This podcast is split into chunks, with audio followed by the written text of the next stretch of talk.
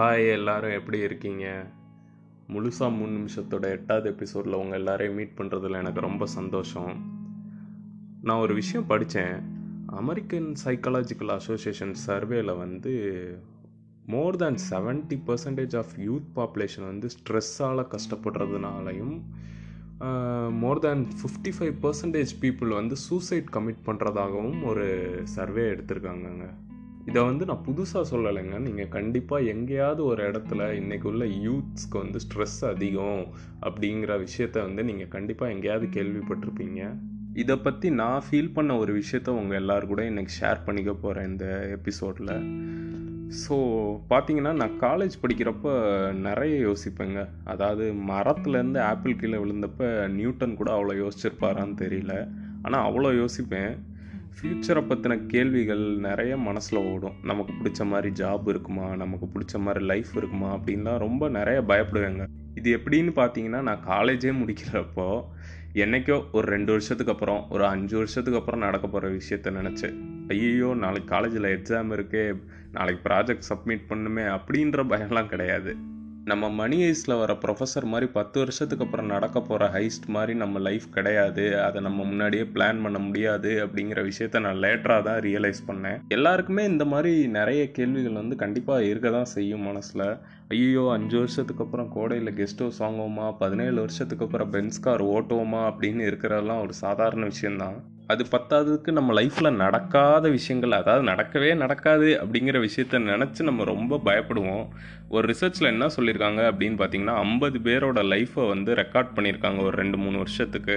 இந்த ரெண்டு மூணு வருஷத்தில் அவங்க என்னெல்லாம் அவங்க லைஃப்பில் நடக்கும் அப்படின்னு நினச்சி பயந்தாங்களோ அதில் எயிட்டி பர்சன்டேஜ் அதாவது மோர் தேன் எயிட்டி பர்சன்டேஜ் விஷயம் நடக்கிறதே இல்லையா அப்படியே நடந்தாலும் அதுக்கு அல்டர்னேட் அல்டர்னேட்டிவான வேல தான் நடந்திருக்குது ஸோ ப்ராபபிலிட்டி அப்படின்னு பார்த்தீங்கன்னா நம்ம லைஃப்பில் நம்ம நினச்சி நடந்துருமோ அப்படின்னு நினைக்கிற விஷயங்கள் மிக மிக குறைவு தான் நம்ம இந்த மாதிரி விஷயங்களை நினச்சிட்டு நம்ம லைஃப்பில் அன்னன்னைக்கு உள்ள சின்ன சின்ன சந்தோஷங்களை வாழ்க்கையோட அழகை ரசிக்க மறந்துடுறோம்.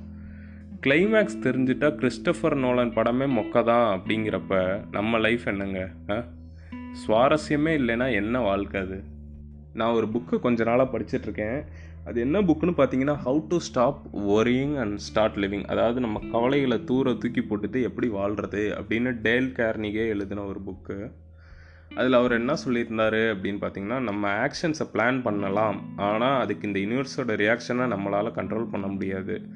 ஸோ நம்மளாம் அதுக்கு ஒரு பார்வையாளர்களாக மட்டுமே இருக்க முடியும் அப்படிங்கிற ஒரு அருமையான விஷயத்த சொல்லியிருக்காரு. அப்புறம் இன்னொரு ஒரு முக்கியமான விஷயம் every soul has born with a defined purpose in this world the purpose of our life is to find what we are born for அதாவது இங்கு பிறக்கப்பட்ட ஒவ்வொரு பிறப்பிற்கும் ஒரு ஆத்மீக கடமை உண்டு.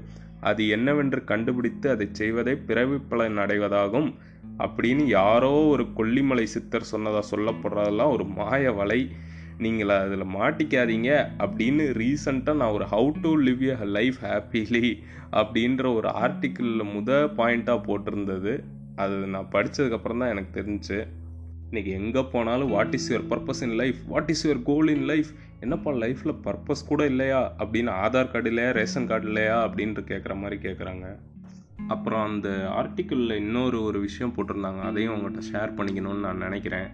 என்னைக்காவது உங்களுக்கு வந்து ஒரு பிரச்சனை இருக்குது அப்படின்னு அந்த பிரச்சனையை நீங்கள் வந்து அப்படியே ஒரு இமயமலை அளவுக்கு பார்த்தீங்கன்னா இந்த விஷயத்த நினச்சிக்கங்க. அந்த பிரச்சனை வந்து பிரச்சனை போகுதோ இல்லையோ அந்த பிரச்சனையினால் இருக்கிற ஸ்ட்ரெஸ் போயிடும்னு சொல்கிறாங்க அது என்னன்னு பார்த்தீங்கன்னா அதாவது நம்ம எல்லாரும் இங்கே ஒரு சிக்ஸ்டி இல்லை செவன்ட்டி இயர்ஸ் தான் இருக்க போகிறோம் இந்த வேர்ல்டில் மொத்தமாக நீங்கள் இந்த வேர்ல்டை பார்த்தீங்கன்னா அது வந்து இந்த யூனிவர்ஸில் ஒரு சின்ன புள்ளி தான் அந்த புள்ளியான வேர்ல்டில் நம்ம இந்தியா ஒரு சின்ன புள்ளி.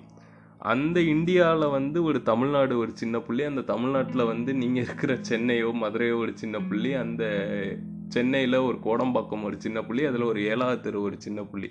அதில் உங்கள் வீடு ஒரு சின்ன புள்ளி. அந்த வீட்டில் நீங்கள் நாலு பேர் அதில் நீங்கள் ஒரு சின்ன புள்ளி. இதில் உங்களோட பிரச்சனை ஒரு பிரச்சனையாங்க அப்படின்ற மாதிரி தான் சொல்கிறாங்க ஏன்னா ஆல்ரெடி இந்த உலகத்தில் எவ்வளவோ பெரிய பெரிய பெரிய பிரச்சனைகள் இருக்கும்போது நம்மளோட ஒரு தனி மனித ஒரு பிரச்சனைங்கிறத ஒரு சாதாரண விஷயம். ஸோ இப்படி பார்த்தீங்கன்னா உங்களோட பிரச்சனை வந்து சால்வ் ஆகுதோ இல்லையோ அது ஒரு சின்ன விஷயமா உங்களுக்கு தெரியலாம். அதனால லைஃபோட பர்பஸை தேடி லடாக் போகிறதெல்லாம் விட்டுட்டு உங்களுக்கு பிடிச்ச விஷயத்த உங்கள் வாழ்க்கையில் டெய்லி உங்கள் வீட்டுக்கு காலையில் அரை மணி நேரம் மோட்டர் போடுற மாதிரி தண்ணி நிரப்புற மாதிரி நினச்சிட்டு டெய்லி அதை செஞ்சிங்கன்னா என்றைக்குமே நம்ம லைஃப் சந்தோஷமாக இருக்கும்னு சொல்லிட்டு முழுசாக மூணு நிமிஷத்தோட இந்த எபிசோடை நான் இன்றைக்கி முடிச்சுக்கிறேன். See you all in the next episode until then love you all from Chidambaram city chidambaram bye take care guys thank you